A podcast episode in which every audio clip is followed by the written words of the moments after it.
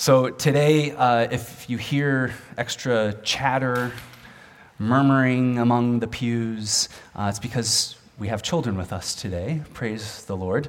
Uh, a lot of the, the children's ministry classes are taking a break for the next couple of weeks. And so, kids, I hope you hear me say, thank you for being in the, the sanctuary with us today. Thank you for being with us today. Um, we're so glad that you're here. The children's leadership team, uh, after uh, the, the message, we're going to be presenting uh, Bibles to the kids who are graduating from one class up into the next class. And parents, we think that it's important, and other adults as well who are here, we think that it's important for kids to be in the service every now and then. Uh, some families choose to have their kids in the service all of the time, and that's great. Um, we don't do this just to give adults a break. We actually think that it's important for kids to witness their adults or uh, witness their parents and other adults in the room participating in worship. Seeing that not just their parents aren't the only weirdos in the world, um, but there's a whole room full of them here. So, welcome to the club. um, but, kids, pray when we pray. Sing when we sing, stand up when we stand up, and sit down when we sit down. And the wonderful thing uh, is that you have a special superpower. You are so good at asking questions. You ask questions when a lot of us adults are pretty scared or intimidated to do so. And so we want to hear the questions that you have. So if there's a, a phrase that's read in the scriptures, or maybe we sing something that's odd, or maybe there's a symbol that you see in the room and you don't quite understand it, my guess is that a parent also doesn't know what's, what that means too. And so this is a great opportunity for us all um, to, to explore God, to explore His Bible, and to explore the traditions of the church together. So we need your questions, we need your presence. We're so glad that you're here today. So, this is actually, I'm not going to tell you what season it is right now. Uh, we'll get to that in a minute. But, kids, do you see anything different in the room? Because there's something like, yeah. Green banners, yes, green banners. Yeah, we hear green. We could call those curtains, I guess. They're, they're kind of they kind of look like curtains. That's totally right. Yeah, good job. Um, so these are yeah, you're right. The colors are now green in here. Green is the color of uh, trees, grass, um, uh, frogs are green, bugs are green. Green is the color of abundant, joyous, ruckusy at times life. It's the color of growth. It's the color of growth and of new life. And this reminds us that ours is a God of life, and He desires us to, to grow up into maturity in Him. And He has given us every resource we need to do so. This season, sometimes it's called the season after Pentecost. Sometimes it's called normal season, which is a bit of an odd term. Uh, but my favorite term for this season is ordinary time. Now, sometimes ordinary can come off as meaning like boring or normal or uh, plain at times which some of us might actually want more boring in our lives right now. Maybe I'll speak for myself. Uh, but ordinary, it has another meaning to it. It means putting things into order, to uh, put things in their proper place. If there was a hot mess of books across the floor right now, and I asked you to um, clean this up, you would probably put them on a shelf in alphabetical order. And then you would step back from that and you would say, that is normal. That is proper. That is how it should be. It's ordered. Uh, I'm sure all of you made your beds this morning. And what you did is you took the chaos of that bed and you put it into order, right? You made it normal. You made it beautiful, right? Um, I make my bed every morning, by the way. No, that's not true at all. Um, but if your parents were to come into the room and see this well made bed, they would think, this is wonderful. This makes me glad. You know, I saw a nod over there from a parent. Good, thank you. Thanks for going along with that. So, why am I saying all of this? Because we are in a chaotic world. We are in a broken world. We are in a messy world. And God has given us all the resources that we need to experience proper, ordinary, good, and abundant, beautiful life in Him. This is what we have been learning about these last several months. This is what we have the church calendar for. While the world was chaotic and rebelling against God, while we were uh, tucked away and hidden in darkness, He pierces the sky, He comes down, He walks among us as Jesus Christ. And then He, he teaches us His beautiful things, the way to, to live righteously. And then He dies upon the cross, making full payment for, this, for the sin of this world. And then God the Father raises him to life. And then he pours out his Holy Spirit upon us, inviting us to walk in that newness of life, to experience the power of the resurrection. He has given us everything that we need to live a life that is beautiful and pleasing to him. And this is the ordinary work of God. Now, it doesn't sound ordinary to us because, quite frankly, we're sinners. Our imaginations just aren't wired in a way to recognize God and his, and his imagination and his goodness as something that is ordinary. To us, it's very unordinary, right? Like it throws us off. And so when God moves in our midst, sometimes we're surprised by it. And we, we, we don't think that it's right. Sometimes it even makes us mad at times. And that brings us to our story from Matthew's gospel, because that's precisely what this is about. And actually, before I go on, did you hear the, the opening collect this morning? My goodness, I, it, it, struck me uh, this morning. Grant, O Lord, that the course of this world may so be peaceably ordered by your providence, that your church may joyfully serve you in quiet confidence and godly peace. Lord, have mercy on us. May that be true. So let's turn to Matthew's gospel. So, this is more than just a story about Jesus recruiting someone else to be a part of his team. So, Matthew was a tax collector. Uh, kids, do you know what tax collectors do? What? What do they do? Yeah, cool. They collect taxes. That's absolutely right. And, and parents, do you enjoy paying your taxes? No, okay, great, great. Now, those of you who work for the government are like, please pay your taxes. I enjoy that. But yeah, like usually people do not enjoy paying their taxes. They especially don't enjoy paying their taxes if the government has been pushing you down and oppressing you and abusing you and extracting all of your resources just to make their lives more um, cushioned and comfortable. So people despise the, the Jewish community who were being taxed by the Romans despised people like Matthew. Because Matthew was a Jew. He was, he, and he's supposed to stand in solidarity with his people. But instead, he decides to go and work for the Romans and take advantage of his own countrymen, to take advantage of his own family, his own village, uh, his own people. And so everyone despises people like Matthew and tax collectors. His family would have rejected him.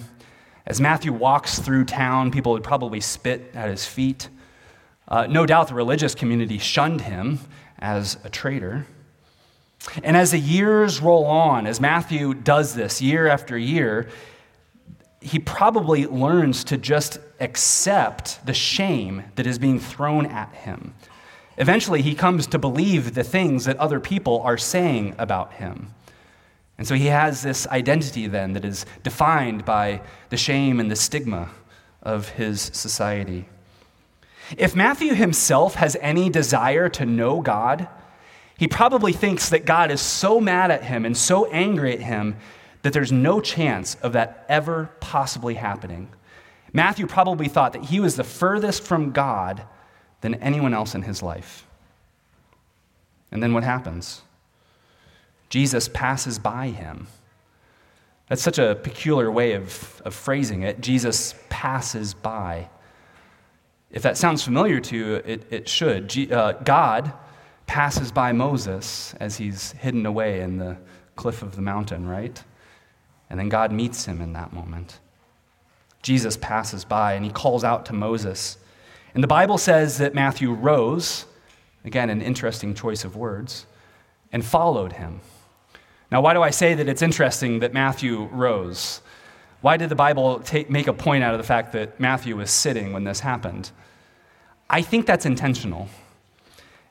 Whenever we hear that word rose, it should remind us of someone else in the Bible who rose one day. I think this is the Bible's way of saying that this is a resurrection moment, that Matthew is rising to a new life at this moment. Just as Jesus will rise from the grave, so too, when he meets individuals, they rise to a new life in him. We've got examples of this. Jesus calls Andrew and Levi, and they rise and they follow Jesus. When Jesus heals Peter's mother in law, she rises, and then she's able to serve Jesus.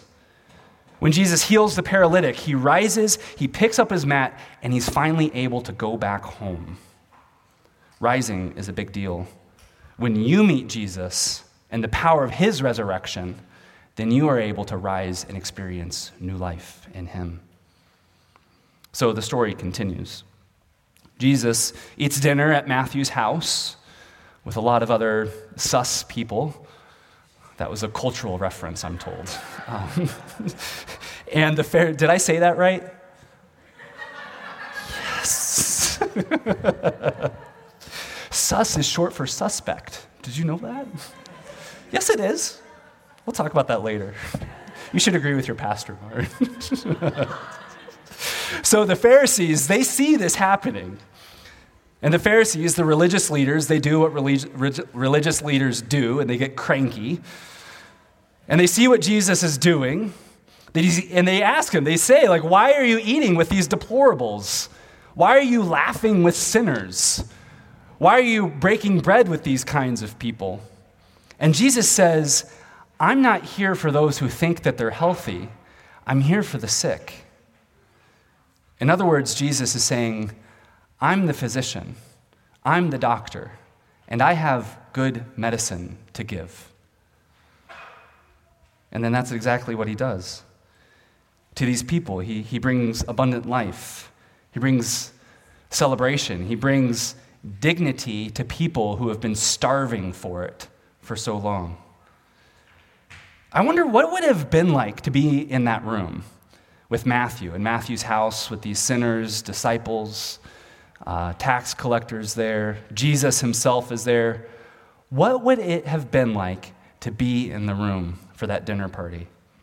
Now, if you're one of the disciples, you're probably a little uncomfortable because you know the social norms, right? You know that you're not supposed to bump shoulders with these people, that they're despised. And shoot, if I spend time with these people, maybe I'm going to have my shoes spit on the next time I go outside. They make me feel weird, they make me feel uncomfortable, might be going through their mind. But if you're one of the weirdos, if you're one of the uncomfortables, what would you be thinking? You'd probably be thinking, this is hilarious right now. like this teacher who says, who seems to be speaking from some kind of divine source of authority is now at my table. This man who reaches out and, and heals people who've been blind their whole lives, who've been sick forever, he's now here eating with us. Like, how could that room not be filled with laughter the entire time? Like, they all knew it was absolutely hilarious that this was happening. So, if you're one of those people, you're probably wondering, like, why is Jesus here? This is so strange. This is so weird. This is so backwards. And Jesus says, this is normal. Jesus says, this is what's ordinary. This is what my kingdom is supposed to look like. This isn't weird. This isn't backwards. This is normal. You see, when Jesus encounters people, they rise and their lives are transformed. And by the power of his Holy Spirit and the mission of the church, this is what is supposed to look like as the church spreads across the globe. This is the ordinary work of God. So, kids, in a minute, uh, we're going to invite you to come sit on this rug. Um, and there's going to be some beautiful prayers over you, and you're going to be given these gold packages up here. It's really, really cool. I can't wait for the, uh, the children's leadership team to come up and do this. And may you encounter Jesus in this book. Like, really encounter him. Because the story that we're telling today of Matthew, it's actually a really normal, ordinary story in the Bible. There are a lot of stories in the Bible like this. Matthew is not just some one off guy who Jesus calls. Jesus is always reaching out to the lonely, the broken, those who are despairing, those who are hungry, those who've been shunned. Jesus reaches out to them over and over and over again. He reaches out to the criminals, he reaches out to murderers, to cheaters, to liars, the worst of the worst, and he brings them into fellowship with him. So, may you encounter Jesus in the words of this book. May you hear Jesus saying, I am the great physician, and I can make you hell. I, hell. I can make you healthy, is what Jesus says. That's a different message. We'll talk about that other one in, during Lent, I guess. I can bring health to you, Jesus says. And he gives us the way to do that. He takes all of our sin upon himself at the cross and opens up the way to us to eternal and abundant life in him, that we might bear great fruit, that we can be, um, experience his beauty and his goodness. And this is the ordinary work of God. Please pray with me. Lord Jesus Christ, thank you for stepping into our world. When we were far away from you, Lord, you reached down and you invited us to come and to follow you. Thank you, Lord Christ. May we experience fellowship with you. Lord, may this be a community that laughs with you. May this be a community, Lord, that celebrates ordinary life in you. We ask all of this, Jesus, in your name. Amen.